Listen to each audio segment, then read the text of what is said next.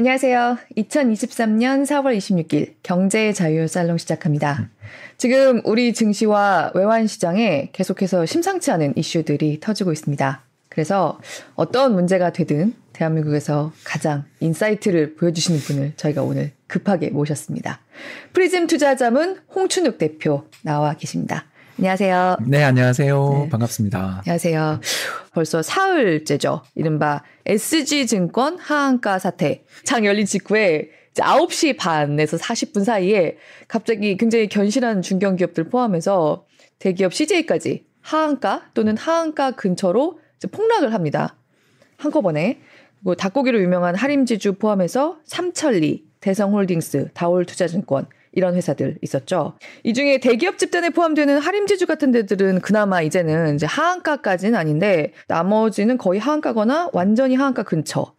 여전히 현재 진행형인 사안입니다. 네네. 일단 전체적으로 이번 사태 좀 어떻게 보셨어요? 예, 작전 쉽지 네. 않은데 네. 이걸 좀 어설프게 한 것 같아요. 음. 일단 뭐, 뭐 분명 이탈자가 처음에 발생을 해서 이제 네. 어, 시작된 일인데 문제는 이 작전 중에 대주주들의 매도가 있었거든요. 네. 예, 몇몇 회사들에서 네. 왜냐하면 그 홀딩스들이 있었기 때문에 그렇죠. 네, 네. 지주회사들이. 예, 지주회사들이 있는데 그 지주회사 회장님들은 그 회사에 대해서 제일 잘 아시는 분들이잖아요. 그런데 자기 회사 주가가 막 오르는데 누군지 모르지만 정체는 모르지만 올리는 것 같다 그러면 야 이때는 기회다. 음.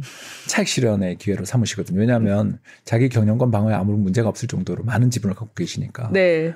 그래서 대부분 작전은 사실 어떻게 하냐면 대주주의 묵인 혹은 공조하에 하는 건데 네. 이번에는 그런 게 없었던 거죠. 음. 그리고 이제 두 번째가 이런 식으로 사들일 때 또 조심을 해야 되는 게 이 종목에 어, 신용 잔고 공여 비율 이런 걸 잘 체크를 해야 되는데 네.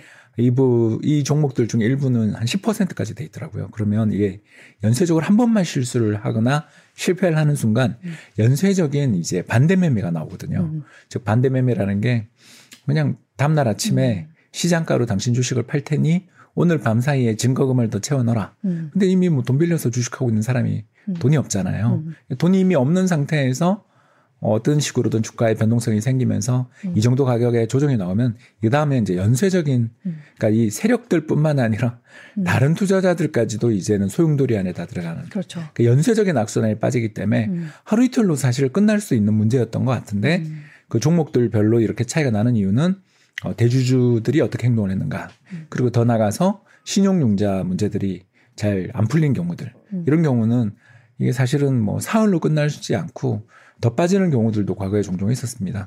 아무튼 정말 역사에 또 남을 사건이 아닌가 생각됩니다. 되게 티나게 막 음. 아홉 음. 개나 되는 CJ까지 포함하면 아홉 개나 되는 회사가 뭐 이렇게 티나게 막 하한가를 찍고 이런 사건은 거의 처음 아닌가요? 처음이죠. 2010년에 그 음. 빼빼로데이 대학살 이후에 잊을 수 없는 사건이잖아요. 거기도 역시 네. 외국계 증권사가 음. 어, 선물 옵션 만기일이었던 걸로 기억하는데 그날 대규모 음. 매도를 하면서 시장을 음. 자기들 의도한 대로 가격을 부러뜨리면서 음. 큰 차익을 실현하고 사실은 뭐 또 그 뒤로도 잘 다 회수 못했잖아요. 네. 이제 그런 일들이 있는 것처럼 외국계는 거기 돈 벌려고 우리나라 왔지 네. 여기서 오랫동안 우리 얼굴 볼 사이가 아니거든요. 네. 네 그렇기 때문에 외국계 투자자들 또 외국계로 보여지는 그런 여러 가지 매매들이 나올 때는 음. 좀 신중을 기해야 되고 특히 대형주가 아닌 소형주에서 외국계 창구에서 계속 빈번한 거래가 나온다라는 것은 그렇게 좋은 신호는 아니다라고 볼 수 있습니다.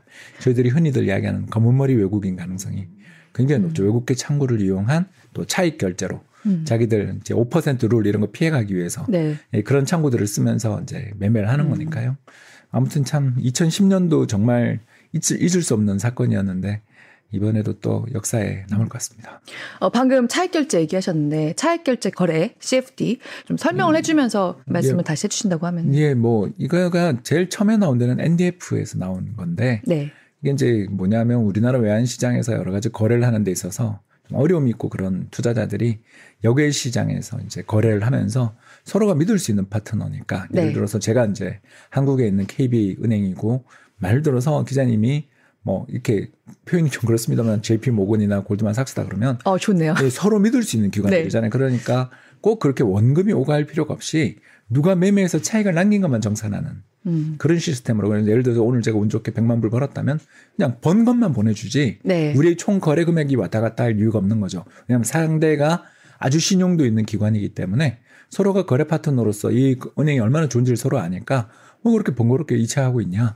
그렇지 않습니까? 전액 네, 갔다가 네. 전액 와야 되는데 그냥 누가 돈번 것만 보내주자. 네. 포지션이라는 게 항상 제로섬이니까 네. 이제 그런 식으로 만들어 주는 거니까 예를 들어서 그러면 이제 천만 불 거래했는데 우리 백만 불만 지금 왔다 갔다 했잖아요. 그러면 사실상 자기 돈이 10분의 1만 있었어도 천만 불 거래를 한 거잖아요. 네.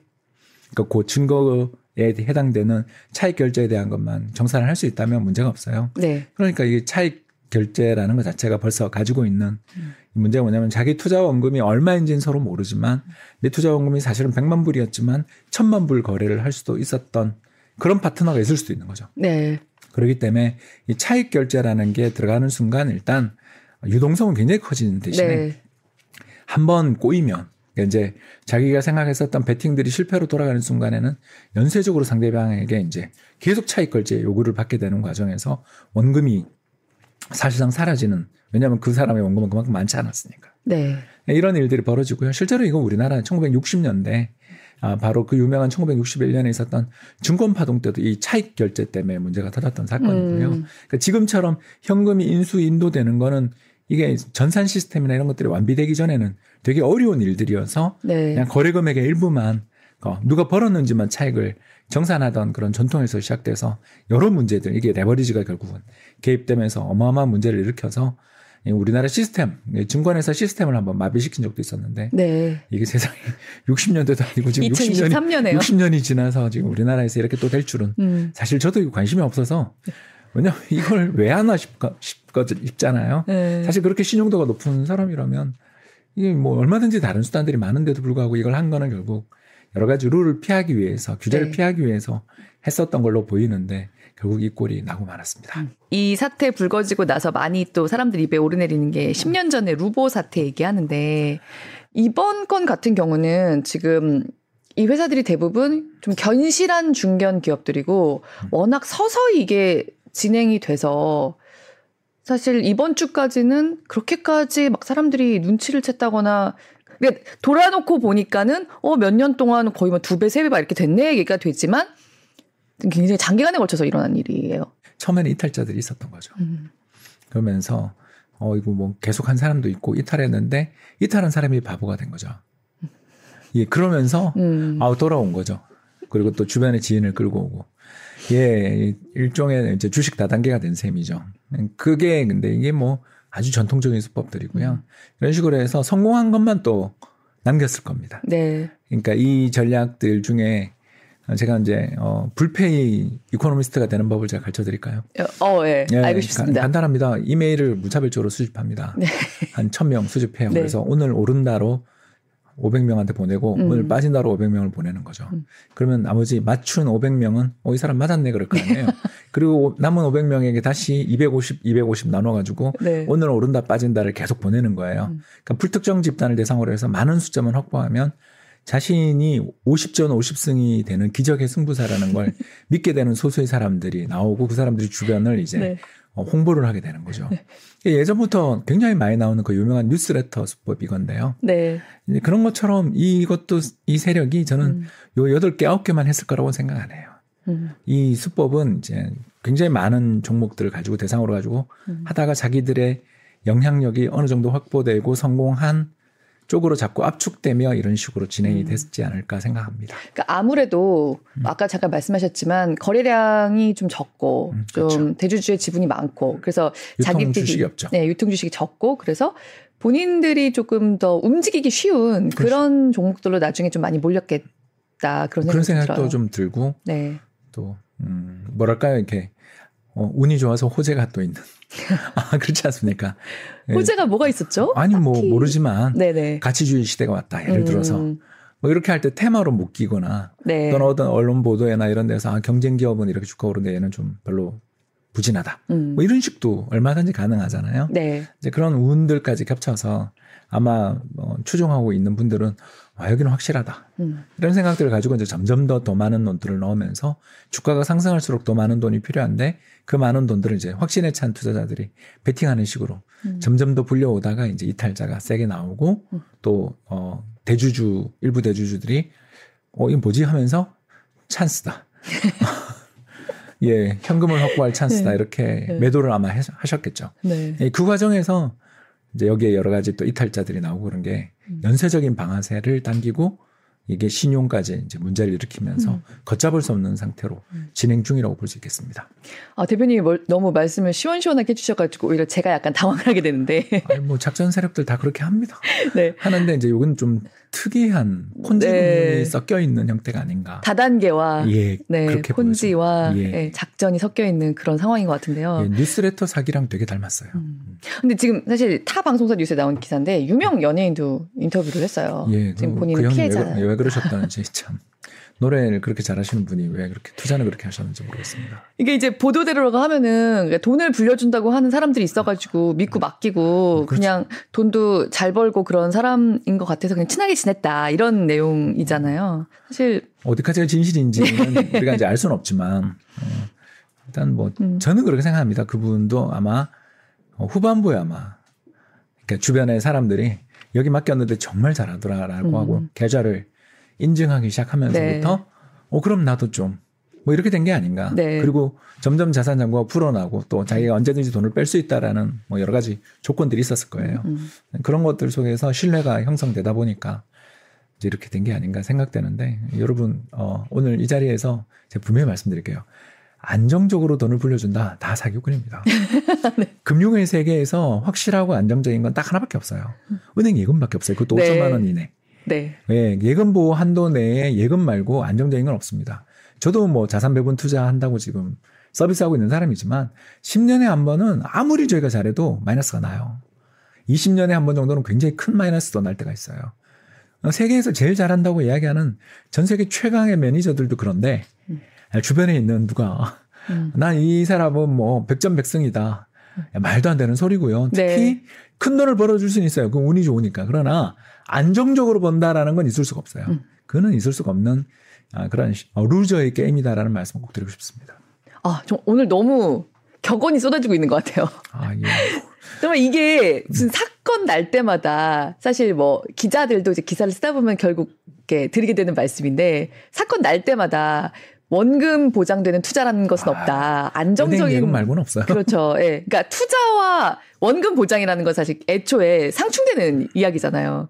근데 참 이런 사건 날 때마다 다시 다시 말씀드리게 돼도 어려운 일인 것 같아요. 예, 그래서 오늘 제가 여기 출연했지 않습니까? 예, 정말 좀 어떻게 한 번 더 상기하시면 좋을 것 같아가지고요. 오늘 카메라를 정면으로 보면서 다시 한번 말씀해 주셔서 또 여러분을 지금 건지셨다고 생각합니다. 아, 그리고 아까 사실 잠깐 좀 말씀해 주- 주셨지만, 이게 조금 잘 모르시는 분들 같은 경우에는 약간 헷갈릴 수도 있는데, 그러니까 SG증권 같은 경우에는 가차 없이 행동했을 뿐이지, 사실 SG증권이 껴 있는 상태는 아닌 거잖아요. 그걸 좀 구분해서 좀 어, 말씀해 예. 그 증권사는 기본적으로 수수료를 받는 장사꾼들입니다. 네. 브로커리지라고 하죠. 네. 근데 브로커리지 상대가 돈을 잘 주고 이 사람하고 거래에 문제가 없을 땐 최고의 고객으로 대응합니다만 음. 상대 고객이 나한테 어떤 무리한 그때 이제 2010년 11월 11일 같은 경우라든가 이번 같은 경우에 무슨 문제가 생길 때는 우리나라 같으면 아 그 전에 전화라도 해서 음. 야 이런 일이 있는데 넌 괜찮겠냐 이거 진짜 문제가 될 수 있는데 좀 알아봐라라든가 뭐가 음. 인정에 호소하는 게 먹힐 수가 있는데 네. 쉽지 않다. 외국계 증권 창구를 이용했다는 자체가 일단 자신의 신분이나 이런 것들이 소- 숨기고 외국인인 척 하기는 참 좋을지 모르지만 네. 그 거래 파트너로서는 냉정한 음. 한국 시장에 애정이 없다. 뭐 어쩔 수가 없잖아요. 한국 사람이 아닌데 네. 있더라도 한국 사람 계시더라도 월급을 주는 대상이 해외에 계신데 뭐, 뭐 그분들이 우리나라에 대해서 뭘 그렇게 어떤 걱정을 하고서 투자를 해주 해주겠어요? 네. 결국 투자라는 것은 저는 냉정하게 봐야 된다. 음. 우리나라 경제가 매력이 있으면 어, 주가 빠지는 순간 저가 매수가 들어오지만 빠져도 여기 매력 없다 싶을 때는 외환위기처럼 더 파는 거잖아요. 네. 마찬가지입니다. 음. 이쪽 거래 세계도 냉정한 거래의 세계다라는 거. 그리고 어, 어떻게 보면 독립적인 그런 의사결정들을 하시는 분들이기 때문에 네. 우리나라 금융사들 보면 거대 금융그룹의 자회사이거나 또는 뭐 holding company 안에 속해 돼 있고 또는 재벌그룹 소속이잖아요. 근데 거기 그런 거 아니니까 네. 안 모으면 되거든요. 아, 그런 경우가 진짜 많아요. 네. 좀 뭐 그리고 장사 안 된다 싶으면 가차 없이 branch를 철수하기 때문에 네. 여기 계시는 분들, 영업하시는 분들, 장사하시는 분도 굉장히 그 부분에 있어서는 압박감을 느끼고 사업을 한다라는 점 어, 잊으시면 안 됩니다. 네. 아, 그러니까 이번에 뭐 이번 사태 휘말린 기업들 같은 경우에는 좀 진짜 좀 억울한 면이 있을 것 같아요. 대체로 굉장히 견실한 기업들이잖아요. 그래서 삼천리가 거기 들어있어서 진짜 놀랐습니다. 어, 예. 삼천리는 특히 예, 예, 도시가스 쪽에서 뭐 음. 거의 업황이나 이런 것들에 사실 그렇게 큰 상관없이 음. 안정적인 성과를 주는 배당주로 유명을 한 네. 곳인데 어, 그렇게 주가가 올랐다라는 것도 일단 제가 몇 년 만에 봤고요. 네. 그러니까 그게 별로 관심을 갖고 보지 않으면 이렇게 오르고 있었다는 거를 대부분 잘 모르게 되는 그런 회사죠. 예, 저 하림 네. 좋아하는데 하림이 그렇게 오를지도 몰랐습니다. 닭고기 좋아하시는구나. 예, 일단 뭐 그렇게 그 supply chain의 아주 중요한 부분을 잘 잡고 있는 기업들은 네. 투자자 입장에서 1순위 기업들 중에 하나거든요. 네. 그래서 한때 뭐저 매니저 생활을 했으니까 펀드 네. 매니저 생활을 할 때 많이 열심히 봤던 기업이기도 하고요. 음. 또 하림 사옥이 저희 회사 바로 옆에 있고 그래요. 아, 그런가요? 아, 예, 그렇구나. 예, 네, 옛날 네. 국민연금 서울 사옥 바로 옆에 있습니다. 네. 이제 지금 국민연금은 전주에 내려가 있지만, 음. 네, 그렇습니다. 아무튼 저로서는 뭐, 어, 이런 일이 있을 수는 있구나라고 하는 추상적 상상의 영역이지, 아, 이런 식의 작전은 정말 어설프다. 일단 저는 아까도 말씀드린 것처럼, 그게 수많은 참가자가 있으면 이 비밀이 절대 지켜질 수 없고, 두 번째 이게 배신자의 게임이거든요. 네. 뭐- 뭐냐 하면, 어, 그러니까 비밀을 끝까지 지킨 사람이 마지막에 그 텅 빈 통장을 들고 있을 가능성이 높은 게임이거든요. 네. 이 게임의 구성을 알아보면 음. 누군가가 먼저 배신한 사람이 돈을 버는 구조로 돼 있는데다가 음. 무엇보다 좀 정황상 대주주들하고는 사이가 없었던 것처럼 보이잖아요. 네. 그러면 언제든지 대주주 입장에서는 자기 회사의 가치가 음. 어느 레벨 이상이고 뭐 우리가 돈을 쓸 일이 있으면 신고하고 그냥 가차없이 팔잖아요. 네. 시간의 거래에서 블락들로 얼마든지 팔 수 있는 네트워크들을 갖고 있고요. 네. 그러니까 이런 식의 거래들이 이루어질 수 있는 파트너가 있는데 이런 식으로 운용을 했다라는 건 이건 정말 아 여러분 이렇게 어 주식시장 그렇게 만만하지 않아요. 진짜 만만하지 않은 곳이고 네. 좋았다 싶으지만 그건 한 방에 갑니다. 그래서 저희들이 이걸 칠면조의 세계라고 저희들이 부르는데 칠면조는요 364일 자기 주인이 천사인 줄 알아요. 다른 닭들이라든가 뭐 수많은 동물들은 어? 어 학대를 당하기도 걸 잡, 잡아먹잖아요. 그런데 이 열심히 자기를 너무 너무 이뻐해 주더니 갑자기 칼을 들고 추수감사를 하러 오는 거잖아요. 자기 짧은 인생에서 나에게 천사처럼 보였던 주인이 갑자기 칼을 들고 와요. 이게 레버리지의 무서움이거든요, 여러분. 그래서 레버리지를 쓰게 되고 또 더 나가서 이런 아까 이야기했던 여러 가지 파생 기법들을 쓰는 포지션은 단 한 번만 꼬여도 연쇄적인 청산이 당한다. 레버리지가 이렇게 무섭다라는 것을 이번 사건을 계기로 좀 알아두셨으면 좋을 것 같습니다. 결국은 언젠가는 아, 생길 그럼요. 문제였잖아요. 누군가가 thank you 그러고 반대로 행동을 딱 하면서 그게 네. trigger가 되는 순간 한 종목이 무너지기 시작하면 어 옆에 이것도 누구 건데 이렇게 되거든요. 음. 소문이 안 날 수가 없어요. 네.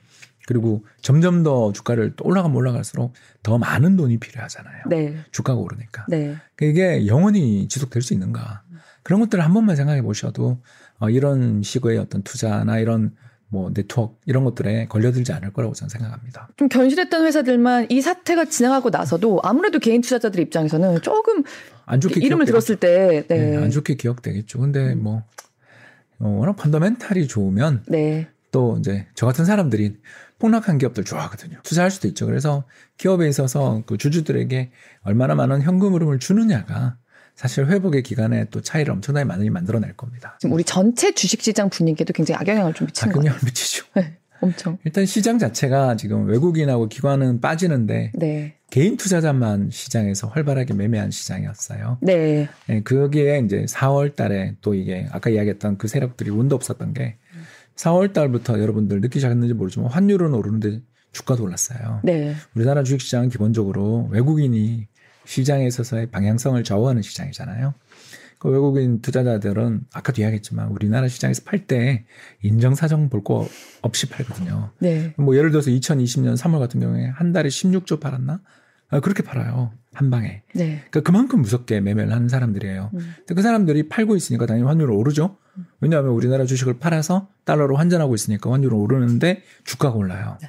자, 이 시장에서 대주주가 빠지고 있는데 주가가 오른다. 음. 그건 뭐냐면 개인들의 힘이거든요. 근데 그 개인들의 힘이 뭐였냐면 신용이잖아요. 네. 20조가 넘는 어마어마한 신용 융자가 다시 급증하면서 음. 신용의 힘으로 주가가 올라가는데 환율도 상승하는 중이죠. 근데 환율 상승하면 왜 주식시장이 힘드냐 하면 일단 첫 번째는 외국인이 환율 올라가면 올라갈수록 환차손 생기니까 네. 팔고 싶은 마음이 생기는 데다가 우리나라 환율 올라가면 물가가 오르거든요. 네. 그러면 지금 우리가 주가가 이렇게 1월 달부터 오르는 가장 직접적인 이유는 금리 떨어진 것 덕분에 올랐는데 물가가 다시 오른다면 안 그래도 지금 전력 요금 인상에 대해서 걱정이 많은데 음. 환율 상승하면 중앙은행 입장에서 금리 인하해 주겠어요? 말도 안 되는 이야기죠. 한마디로 말해서 우리나라 주식시장에서 환율 상승이 자꾸 나타나기 시작하면 이때는 정말 좀 조심이 필요한데 네. 예, 운도 없었던 거죠. 그러니까 이번에 거시경제 환경이 안 받쳐주는데 무리하게 좀 뭐 어떻게 보면 매매하다가 어 이제 연쇄적인 악영향 악순환이 벌어졌다고 볼 수 있습니다. 진짜 심상치 않은 거는 원화잖아요. 예, 환율 상승하면 여러분 조심하셔야 됩니다. 네. 그래서 우리나라는 환율 상승할 때 주식시장이 길게 간 적이 없어요. 그래서 이게 제일 걱정입니다. 걱정이고요. 어, 환율이 상승할 때 외국인들이 빠져나갔으니까 상승한 면도 있고 음. 또 하나는 우리가 대규모 무역 적자를 기록하고 있는데 네. 무역 적자가 난 이유를 살펴봤더니 반도체, 디스플레이, 스마트폰, 그리고 PC, 뭐 2차 전지 할 것 없이 우리나라 수출의 주력 수출 품목들이 죄다 마이너스이거나 마이너스로 좀다 돌아서고 있거든요. 네. 그러니까 우리나라 주력 수출 품목들 중에 플러스 나는 건 자동차밖에 거의 없는. 네, 지금 그렇죠. 예, 그런 상황인데 어, 시장 가격이라는 게 그렇게 수출이 마이너스 40% 50%가 나는 업종도 있는데 음. 올라갈 수 있는가? 그러니까 올라가더라도 금리 하락에 대한 기대로 올라갈 수는 있지만 금리 하락이 어느 정도 최근에 좀 하단이 좀 막혔잖아요. 왜냐하면 미국 중앙은행 태도가 좀 안 좋으니까. 네. 음, 그러면 당연히 우리나라 시장에서도 금리 하단이 좀 막혀 있는 상황인데 주식 시장만 달려가기는 어렵거든요. 예, 그런 면에서 우리나라 개인 투자자들이 어떤 하나 특정 테마나 어떤 시장의 흐름에 이렇게 너무 집중하면 여기에 너무 쏠림이 있는 것도 지금 좀 문제가 되는 거죠. 음.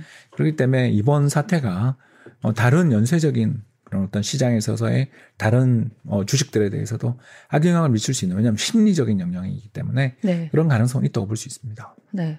아니, 네, 지금 우리나라가 여러 가지로 원화가 약세를 보일 수밖에 없는 환경이긴 한데, 그런데도 불 구하고 좀, 아, 주요국들 중에서도 좀 우리만 좀 유독 약세다라는 생각이 좀 많이 들거든요. 예, 우리가 이제 그 경계선에 있거든요.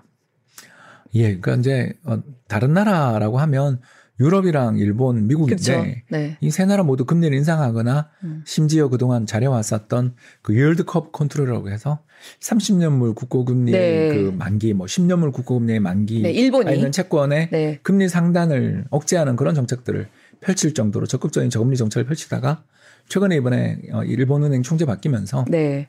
정책 전환을 할 정도로 전부 다 긴축인데 우리만 동결 중이잖아요. 어, 그렇죠. 정확히 말하면 한국, 캐나다, 호주 네.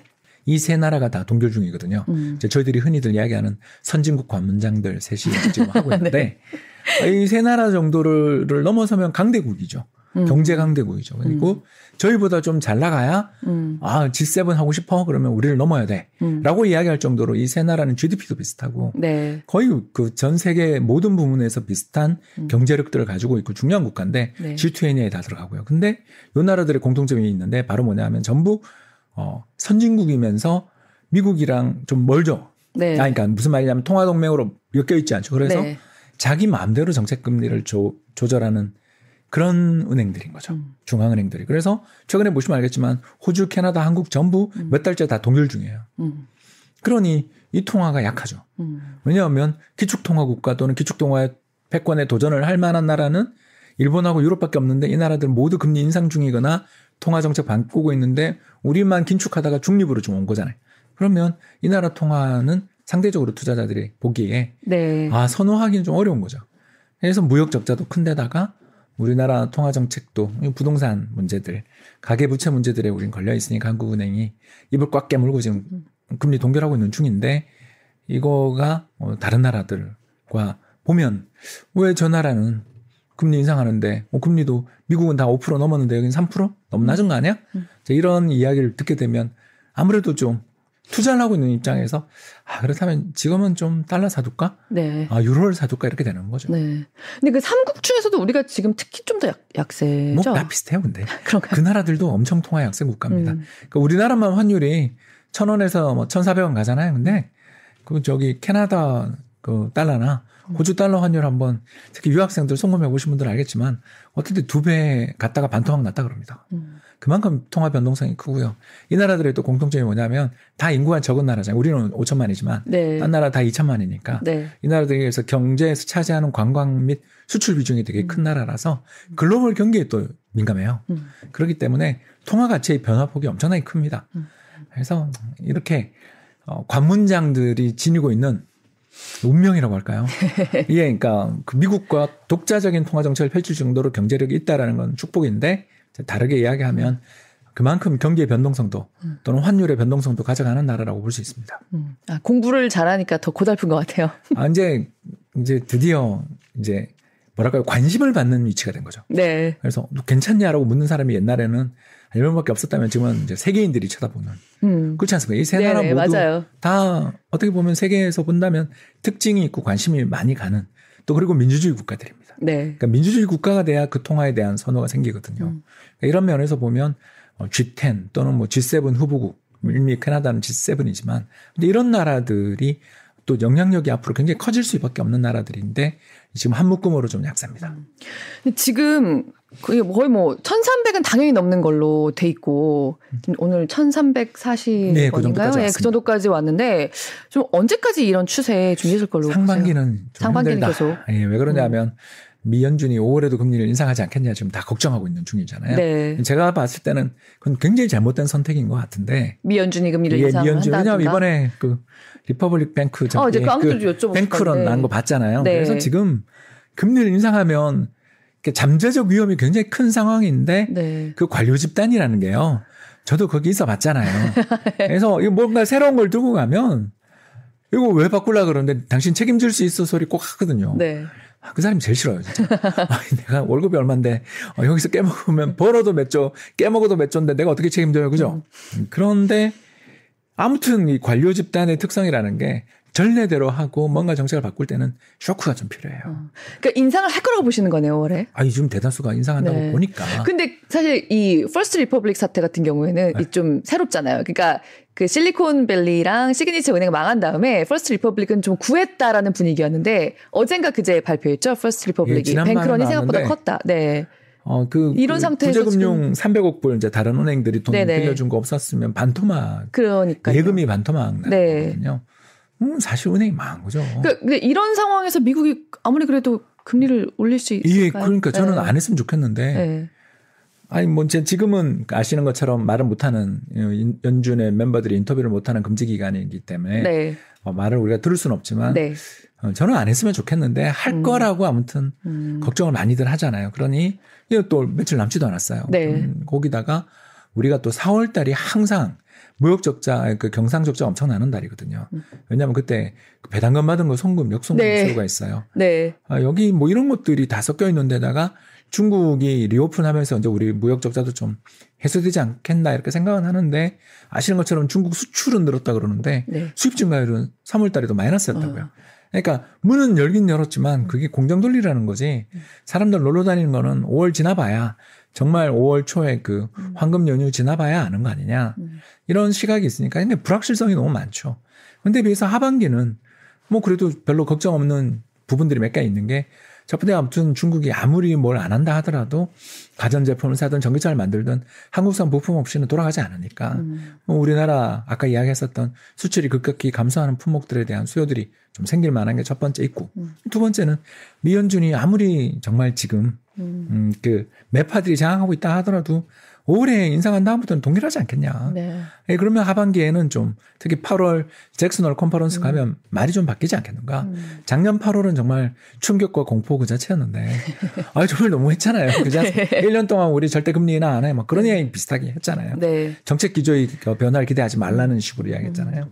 그런 거에 비하면 이제 1년 지났으니까 또 지금 은행 뱅크런도 낮고 성장률도 이제 마이너스를 날것 같은 분위기니까 8월에는 또 정책이 바뀌지 않겠냐. 음. 그러니까 생각하면 아, 상반기야 음, 시장 금리 전부 다 빠질 때는 우리가 좀 좋았는데 음. 음, 우리는 이제 정책 금리 동결 딴 데는 인상 요 문제가 부각되는 동안이라 상반기 환율이 좀 높아도 하반기에 가면 음. 좀 떨어질 거라는 기대 섞인 전망입니다. 이런 거 믿으면 안 되고요. 외환 시장은 아무도 몰라요. 아무도 모르고 네. 그냥 요 전제가 맞다면 음. 우리 무역 수지가 어그 경상 수지가 4월 고점으로 좀 개선되기 시작하면 이제 이게 또 맞아 들어가지 않을까 기대하는 거죠. 아니 방금 중국 얘기하셨지만 음. 근데 중국이 뭐 다시 문 연지 뭐 얼마 되지 않긴 했지만요. 중국이 그 사이에 이제 미국의 이제 압박을 좀 받으면서 정말 그 돈이 자국 내에서 도는 분위기가 전보다는 많이 좀 생긴 것 같아요. 뭐 네. 방금 뭐 우리 부품 안 사고는 안 들어간다고 말씀하셨는데 그런 부분에 있어서도 조금씩이기는 하지만은 중국 안에서 어떻게든지 좀 해결해 보고 이런 분위기가 전부 다 확실히 좀 생긴 것 같거든요. 그래서 하반기가 돼도 기대만큼 우리 수출이 풀릴 수 있을까 이게 걱정을 많이 하더라고요. 예, 그러니까 관건은 선진국이에요. 네. 예, 그건 뭐 다 아는 이야기죠. 네네. 우리가 2016년 한한령 이후에 언제 뭐 대중 수출이 그렇게 좋은 적 있었어요? 음. 네. 그리고 어, 롯데백화점이나 현대차 공장들 아시잖아요. 음, 얼마나 끔찍한 어, 매출의 감소를 기록했는지 네. 우리 다 알고 있지 않습니까? 그리고 아, 그렇게 특히 주변의 사람들이 개개인이 하는 행동에 대해서 사사건건 간섭하고 관찰하고 있다는 압박을 받고 있는 나라에서 아직 구체적으로 아직도 한한령 안 풀렸잖아요. 네. 어, 집단 여행, 저, 저 단체 여행객들 못 오잖아요. 네. 예, 그런 상황에서 우리를 나라 제품을 공공연히 사줄 거라는 그런 꿈은 버려야죠. 저는 뭐 포기한 지 오래됐고요. 예, 그러니까 거기에 비즈니스가 큰 분들이야. 아, 미래는 못 버리지만 저는 2016년 이후에 우리나라 그 소비재 산업들 특히 진출했던 기업들이 얼마나 큰 고통을 겪으면서 철수했는지를 정말 이 업계 일을 하면서 계속 봐왔잖아요. 네. 봐오면서 이 나라를 위해서 바꿔줘야 되는데 얼마 전 뭐 윤 대통령 발언이라든가 이런 것들을 어, 명분 삼아서 또 이번에 그 유명한 프랑스 대사 여성 대사가 어 그 발트의 삼국들은 나라가 아니다라는 식으로 그러니까 러시아로부터 분리 독립된 CIS 국가들은 독립적인 국가로 볼 수 없다라는 말을 하잖아요. 네. 그 사람의 말의 그 배경은 뭐냐면 어 대만이 독립국이냐 한국도 옛날 우리 어 영향권에 있었던 나라다라는 말들을 네. 옛날 그 중화주의 말들을 네. 깔고 있는 말이잖아요. 그러니까 네. 그런 태도들을 보고 있으면 음. 우리 소비재가 그쪽에서 잘 팔릴 거라는 거. 그러니까 적어도 우리 태극 마크가 들어간 물건, 공공연하게 들어간 물건들은 쉽지 않다. 네. 그럼 결국 우리는 중간재랑 부품밖에 없는데 그거는 대체 불가능하니까. 음. 그리고 그 중국의 수출이 늘어날 거라면 중국 자체의 어떤 수요들도 있겠지만 결국 선진국 향 수출인데 네. 그쪽 선진국 경기가 좋아지면 대중 수출도 소비재에서 물건은 안 살지 모르지만 얼마든지 수요는 있을 수 있다. 그렇게 보고 있습니다. 근데 중국이 음. 지금 이제 미국으로부터 좀 압박을 많이 받으면서 좀 경제가 좀 분리되는 면들이 좀 나타나고 있잖아요. 그러면서 전보다 국제 결제에서 위안화 비중이 굉장히 아, 커지고 있어요. 그거는 뭐 이게- 제가 중국이라도 그렇게 할 것 같아요. 네. 근데 이게 러시아가 그렇게 네. 된걸 봤거든요. 네. 그러니까 러시아가 우크라이나 침공한 다음에 스위프트에서 망해서 배제되면서 네. 러시아가 가지고 있는 외환 보유고를 전쟁 비용으로 충당하고 싶을 텐데 그거 못 하잖아요. 네. 그리고 이번에는 특히 어, 미국의 동맹국들에게 이제 대러시아 수출 금지까지 지금 음. 추진 중이에요. 음. 이 정도까지 봉쇄를 하는 것을 보면서 미국 달러 중심의 결제망에 모든 자산들이 노출돼 있고 또 중국의 외환 보유고 3조 달러 중에 상당 부분이 달러니까 여기 노출돼 있는 건 정말 위험하다라는 생각은 누구나 독재 국가들은 사실 이렇게 미국의 적이 될 것 같은 그런 명분을 주게 줄 수 있는 독재 국가들 입장에서 본다면 미국 달러망에 의지하는 것은 굉장히 위험하죠. 그럴 네. 때 어, 가장 먼저 손을 잡았던 게 사우디아라비아고 그리고 이번에 룰라가 또 좌파지 않습니까? 네. 그래서 반미 노선을 가지고 있는 룰라 대통령이 역시 음. 이번에 어, 브라질의 룰라 대통령이 또 어, 중국과의 관계 개선 그 과정에서 또 그 이야기가 나왔잖아요. 음. 물론 지금 러시아랑은 무역 활발하게 하고 있고요. 네. 이런 것들을 놓고 본다면 결국 어, 중국 입장에서 한 10여 년 전에 한참 열심히 했었는데 또다시 음. 어, 미국의 기축통화 패권에 대한 도전 그리고 외환보유고의 다변화 조치들 이런 것들이 앞으로 상당히 강화될 여지가 있다. 음. 그리고 이것만 보면 그래서 아까 제가 장기적으로 보면 달러는 지금 조금 당분간은 약세 요인이 있는데 우리만 오르는 상황인 거죠. 음. 이런 어, 달러 자산을 계속 사주던 국가들이 달러를 안 사는 방향으로 간다라는 것은 네. 글로벌 금융 시장에서 보면 유로 강세 요인이거든요. 음. 또는 금 네. 이게 대체제니까. 네. 그러니까 그런 식으로의 어떤 순환이 있어서 그래서 제가 아까 달러는 하반기는 그래도 좀 우리 우리나라 환율도 좀 떨어지지 않겠냐라고 음. 말한 게 바로 요 뒷배경이 지금 기자님 말씀하신 겁니다. 음. 그럼 그 대표님은 금 지금도 굉장히 많이 올랐는데 금은 어떻게 보세요? 좋게 보죠. 어, 계속요. 예, 저는 뭐 올해는 어, 금과 유럽이 유망하다라고 보는 쪽이고요. 네. 일단 뭐 이 두 자산 모두 작년에 너무 심하게 두들겨 맞은. 네. 예, 수- 성과가 너무 안 좋았잖아요. 네네. 달러 슈퍼 달러 속에서 네. 너무 힘들었고요. 그리고 또 나가서 러시아 관련돼 있는 여러 가지 이런 문제들 규제들로 인해서 유럽도 되게 어려웠었는데 운이 좀 돌아선 게 음. 일단 지난 겨울에 에너지 걱정 엄청 했었는데 역대급으로 따뜻한 네. 날씨를 경험하면서 네. 일단 뭐그 이 에너지 문제들 이런 것들이 다 완화된 상황에서 음. OECD 경기 선행 지수라고 저희가 부르는데 네. 그 선진국들의 경기 선행 지수가 한국은 아직 아직 꽂- 내려 꽂고 있는데 네. 영국부터 시작해서 유럽의 대부분 나라가 다 바닥을 쳤어요. 음. 그러면서 영국 증시만 하더라도 드디어 그 길고 길었던 20년 박스권을 지금 뚫고 있거든요. 음, 예, 그렇군요. 그리고 독일도 그렇고요. 전부 2008년이 고점이에요. 주가가. 아 정말요? 예, 유럽 대부분 나라들의 주가는 2008년이 아. 금융위기 이후에 진짜 예, 그리고 사실 2008년도 2000년 고점이랑 별로 안 높아요. 음. 그래서 만 20년 동안 잃어버린 20년을 유럽 증시가 했거든요. 그러니까 유럽이 전체 옛날 2000년만 해도 전 세계 시가총액에서 한 45% 차지했는데 지금 그게 20% 밑에까지 내려간. 네. 예, 그런데 이제 요새 루이비통을 중심으로 해서 아, 네. 오르기 시작한 거잖아요. 그리고 에너지 업들도 좋고. 음. 예, 그래서 어, 유럽에 대해서 일단 투자자들이 지금 좀 미국은 너무 불확실하니까. 네. 미국의 이제 두 가지 불확실성 우리 이야기했으니까 넘어가고요. 음. 그래서 유럽이라든가 이런 다른 통화 자산에 대한 선호가 생길 때는 금값도 함께 가는, 그러니까 음. 어, 유로화와 함께 가는 경향이 있다. 이런 정도 보고 있습니다. 아, 올해는 유로와 금이다. 쪽에 관심이 쏠리는 그러니까 돈이 갈 가능성이 있는. 음. 요거가 어, 현재까지는 일단 시장의 흐름을 만들고 있는 중이라고 볼 음. 수 있습니다. 그러면 음. 구조적으로 정말 이제 달러의 기축통화로서의 지위가 그냥 뭐 올해뿐만이 아니라 음. 장기적으로 구조적으로 굉장히 더 약해질 수 있다 이렇게 보세요? 아니면 그건 말도 안 되는 이야기. 아 그건 말도 안 되는 이야기인가요? 예, 예, 그는 이제 미국이 음. 정책 전환을 하려 그러니까 어, 미국 입장에서 또 달러가 너무 강세를 가서 음. 좀 힘들었던 왜냐하면 자기 기업들의 수출 기업들의 경쟁력 문제가 생겨서 좀 어려웠던 상황이라서 어떻게 보면 용인하는 거죠. 음. 어, 해라. 아 봐줘서 이걸 하고 있다. 예, 그러니까 네. 미국은 퍼메인 분지 이제 음. 그 텍사스에 있는데요. 그 퍼메인 분지에서 나오는 쉐일 오일이 고갈되지 전까지는 어 뭐 씩 웃고 있을 겁니다. 왜냐하면 뭐 미국 입장에서 음 그래 한번 해봐라는 거죠. 네. 왜 그런 생각들을 하느냐에 대해서는 뭐 이제 그 미국이 특수성이 있는 거죠. 우리는 어 사실 수출길 끊기는 순간 그날로 정말 문제가 되는 나라인데 네. 미국은 다른 나라랑 수출 수입 하나도 안 해도 아무 문제 없는 세계에 몇 안 되는 나라지 않습니까? 음. 당장 러시아만 해도 볼 베어링이 없어서 비행기 못 떼고 못 띄우고 탱크를 못 돌린다 그럴 정도로 가장 기초적인 소재 산업, 기술 산업, 기계 산업이 다 붕괴된 상황에서 전쟁을 하다 보니까 수입 규제 받게 되니까 옛날 50년대 탱크들이 나온다 그러잖아요. 네.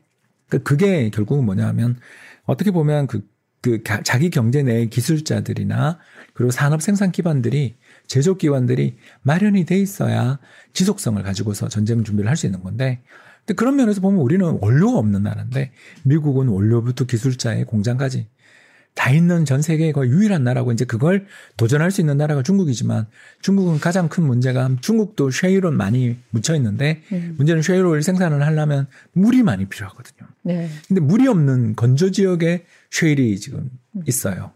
예, 그런 것들을 생각해 보면 미국이 복받은 나라고 반대로 중국은 해군력도 상대적으로 약하지만 그 돌연선 이야기 아시지 않습니까? 네. 그래서 해외로부터 결국 에너지를 가져올 수밖에 없는데 에너지라는 게 한계가 있고 그럼 파이프라인으로 러시아로부터 가져온다라는 것도 물량의 하, 하세월인 거고 더 나가서 중국이 가장 중요한 연안 지역에 생산 지역이 많은데 거기까지 가져오려면 그게 얼마나 먼 거리입니까? 네. 그 채산성이 나지 않는 거죠. 그러니까 이런 측면에서 보면 결국 어, 중국은 사우디랑 친하게 지내야 되고 거기에 뭔가 뭐 이익을 줬겠죠. 그러니까 국제 결제되는 유가보다 더 비싸게 샀겠죠. 네. 그러니까 그 거래를 용인하지 네. 않았겠습니까? 그러니까 그런 식의 차원에서 벌어진 일들이지 음. 러- 미국의 패권이 끝났다 이렇게 이야기하는 것은 약간 축소될 수도 있다. 아니 그러니까 미국 입장에서 음. 어우 달러 약세 갔으면 좋겠어요라는 거지. 아니 그 정도는 문제 없어요. 네. 사우디 뭐 그러세요. 네. 옛날이랑 전혀 지금 이해관계가 다르거든요. 음. 더군다나 사우디 리야드 근처에 미군 기지가 있지 않습니까? 네. 미국이 가지고 있는 슈퍼파워는 꼭 군사력뿐만이 아닌 전 세계적으로 핵심적인 산업들의 그 공급망과 시장, 자기가 자체가 큰 시장이자 공급망을 가지고 있다라는 건데 음. 우리 뭐 가장 다- 대표적인 사례 제가 하나만 딱 이야기를 해보자면 품이 많이 들어가고 어마어마한 투자가 있는 거는 전부 다 우리 아시아가 하고 있고요. 품은 들지 않지만 creative하고 한번 장사를 시작하면 세계를 네트워크로 다 장악해 버리는 사람은 전부 다 미국이 하잖아요. 네. 예, 애플부터 네. 구글 현재 뭐 알파벳이지만 어, 마이크로소프트나 이 기업들은 물건을 잘 안 만들죠. 네. 자기네 나라에서 안 만들지만 그 만들어내는 핵심 기술과 원천 기술을 가지고 네트워크를 가지고 그리고 그 막강한 브랜드 파워로 세계 사람들을 다 지금 물을 들여놓은 상태예요. 네. 근데 그 기업들이 어디 가는 것도 아닌데 음. 갑자기 패권이 사라진다. 이게 좀 이상한 거죠. 그러니까 그 패권을 넘어서는 가장 좋은 방법은 미국보다 더 믿을 만한 나라가 되면 돼요. 네. 미국보다 더 마음에 드는 나라가 되면 돼요. 그게 바로 패권이거든요. 음. 근데 그 가장 중요한 전제가 뭐예요? 믿을 수 있는 나라가 되는 전제가 뭐예요? 문화적인 컨텐츠들을 갖춰야 되고요. 그죠? 네. 그리고 또 하나가 뭐냐면 민주주의 국가가 돼야 돼요. 네. 왜냐하면 언제 내 돈을 억류할지 모르는 나라와 거래하기 힘들잖아요. 미국이 이번에 러시아에 대해서 스위프트 거래를 해서 억제를 했지만 네. 그건 전쟁 범죄 때문에 한 거잖아요. 음. 하르코프부터 시작해서 그 수많은 대량 학살, 부차에서의 학살을 보며 한 거잖아요. 네. 그러니까 명분을 가지고 사람 다른 사람들의 동의를 얻으며 하는 나라가 있고 어, 의사 결정권자 한 사람의 독단적인 결정으로 비밀 내의 의사 결정이 이루어지는 나라가 있다면 어느 쪽에 우리가 마음을 더 편안하게 느끼겠는가 네. 이 말씀입니다. 전에 제가 딴 데서 봤거든요. 예. 대표님께서 달러가 1,200원 미칠, 미칠 때는 사 모아라. 어, 그럼요. 근데 지금 뭐, 전 팔고 있습니다. 달러는 너무 좋으니까 환율이 1330원, 40원이면 네. 사실 thank you죠. 네. 그러니까 달러 좀 팔아서 국내에 저평가된 자산을 사다가 음. 어, 최근에는 이제 뭐 어, 주식은 좀 사실 valuation 매력이 좀 없다고 느껴져서 음. 채권은 좀 사고 있습니다. 아, 예. 그럼 지금 달러는 일단 여기까지다. 올해는 그러니까 올해는 그러니까 상반기에는 좀 높겠지만 하반기에는 지금보다는 좀 낮아질 거라고 어, 예, 생각하니까 저는 지금보다 낮을. 거라고 봅니다. 네. 올 연말 환율은 지금보다 꽤 낮지 않을까. 음. 그렇게 보는 거죠. 어, 그때 되면 무역 흑자도 날 것 같고, 우리나라는 원래 무역 수지가 흑자 나는 구조로 돼 있는 나라니까, 어, 왜 그러냐면 그 1년에 기름값만 한 천억 불 쓰는 나라예요. 네. 근데 작년 대비 유가가 지금 50불 빠졌잖아요. 네. 예, 여기서 일단 작년 대비 우리가 굉장히 무역 수지가 개선될 요인이 특히 이제 음. 그 연료를 많이 쓰는 하반기로 갈수록 네. 더 많이 나올 수밖에 없고 두 번째가 반도체가 엄청 지금 많이 빠졌는데 이렇게 반토막 난 상태에서 또 빠지겠어요? 뭐 그냥 이제 감산도 하면 하면 음. 가격에 어떤 충격들만 좀 완화되고 선진국이 금리 인상 중단하거나 인하해주면 또 이게 할부 뭐 이런 게 돌아가기 시작하면 네. 내구재 수요가 또 촉발되지 않습니까? 음, 거기다가 뭐 우리나라 기업들이 최근에 이렇게 적자를 낸 이유 중에 또 다른 이유가 투자를 되게 많이 했기 때문에 네. 해외에서 비싼 기자재 ASML 이런 데서 엄청나게 사왔기 때문에 적자가 난 건데 지금 이제 감산 들어가고 그러면 자본재 수입도 좀 완화되면서 무역 수지 좋아질 가능성이 있고 음. 여기다가 이제 우리만 금리 동결에 동참하는 게 아니라 다른 나라들도 금리 동결에 동참하면 네. 꼭 뭐 한국 원화, 어, 호주 달러가 그렇게 약할 이유가 있냐? 이런 저가 매수 들어올 여지는 있지 않냐고 보는 거죠. 그럼 여전히 대표님의 1,200원 룰은 살아 있는 건가요? 아, 그게 꼭 그렇게 1200원이라기보다는 네. 저는 그 시장 분위기 따라서 왔다 갔다 하는데 네. 아까 했던 비유를 하나 다시 하겠습니다. 음. 어, 주변에 인스타를 하고 있는데 페이스북을 하는데 아 내가 올해 얼마 벌었다고 계좌 인증하시는 분들이 종종 나와요. 그죠? 아, 네네. 예, 그때 달러를 삽니다. 아, 예, 이게 우리나라에서는요. 네. 개미가 주식해서 돈 버는 거 거의 하늘의 별 따기거든요. 네. 정말 힘들어요. 저도 개인적으로 개별 종목해서 인덱스를 이긴 적이 없어요, 여러분. 30년째 이코노미스트, 이거 완전 꽝입니다. 개별 종목 투자에서는 제가 코스피 지수를 이긴 적이 없어요, 네. 여러분. 그만큼 어려워요. 네. 왜? 마가 껴요. 꼭 뭐, 내가 몰랐던 데서 터져요. 네. 그만큼 우리는 주식 투자를 하면서 고민할 일이 너무너무 많거든요. 그런데 개미가 돈을 벌었다? 음. 이거는 우리나라 경제의 운대가 너무 좋은 거예요. 음, 음. 그러면 그때 한국이 너무너무 좋으니까 원화가 강세일 거 아니에요. 그렇죠. 그게 1200원이냐 1100원이냐 1000원이냐는 모르지만 음, 음. 그때 저는 달러를 삽니다. 음. 반대로 작년처럼 나라 망한다. 다시 이제 돌아온 그분들이 오셔서 네. 우리나라 망한다. 삼성전자 망한다. 막 이야기가 나면 감사합니다. 그러고 이제 달러를 팔기 시작하는 거죠. 음. 왜? 아, 우리나라 경제가 망할 데가 어디 있습니까? 우리나라보다 망할 나라가 전 세계 한 160개 정도 되잖아요. 아유, 그, 지금 아까 제가 G10 통화라고 그랬잖아요. 네, 네. 아니, 한국 원화보다 더 믿음이 갈 만한 통화가 음, 음. 전 세계 10개 한번 숫자를 헤아려 보다 보면 우리나라보다 정말 안정적이라고 생각되고 믿을 수 있다는 통화가 몇 개 없어요. 네. 그러니까 우리는 우리만 쳐다보면서 음. 우리는 굉장히 그 죄송합니다. 국뽕과 나라 망한다가 왔다 갔다 하는 나라이기 때문에 그러니까 국뽕이 막 올라오고 국뽕 채널들이 잘 될때 네. 감사합니다 그러고 달러를 사고 반대로 나라 망한다 채널이 잘 될 때 감사하게 이제 또 달러를 팔아서 저평가된 원화 자산을 사고 어 부동산도 사고 네. 주식도 사고 어 그 채권도 사야죠. 아, 제가 오늘 대표님 뵙는 건 처음인데 이게 직접 앉아서 얘기하니까 훨씬 더 재밌네요. 아, 이게 매력이 넘치는 사람이 어 그런 것 같아요. 네, 진짜 매력이 넘치세요. 왜 제 방송은 재미가 없을까요?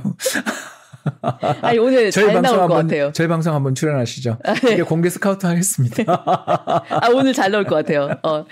그럼 일단 지금은 그리고 유로랑 금은 지금은 살 때다. 상반기는. 어, 좀 매력 있는 것 같아요. 네, 이 지금은? 통화들이 그동안 너무 장기 저평가됐었고 특히 지난 2년간 너무 힘들었기 때문에 음. 반대로 뭐 조금만 나와도 좋아 보이거든요. 그러니까 이런 어떤 기대 수준이 굉장히 낮아진 상태에서 나온 surprise를 기대해 볼 수 있다라는 음. 생각입니다. 금이 사실 지금까지 많이 올랐음에도 불구하고 아직 조금 더 아유. 이제 2,000불인데요. 이게 2010년 초에 2,000불이었잖아요. 그렇죠. 근데 그 그러니까 후로 이제 계속 예, 이것도 박스권이니까요. 네. 그만큼 달러가 강했던 거죠. 음. 아, 제가 오늘 너무 뽑아 먹은 것 같은데. 네, 그래도 네, 할 말이 없어서.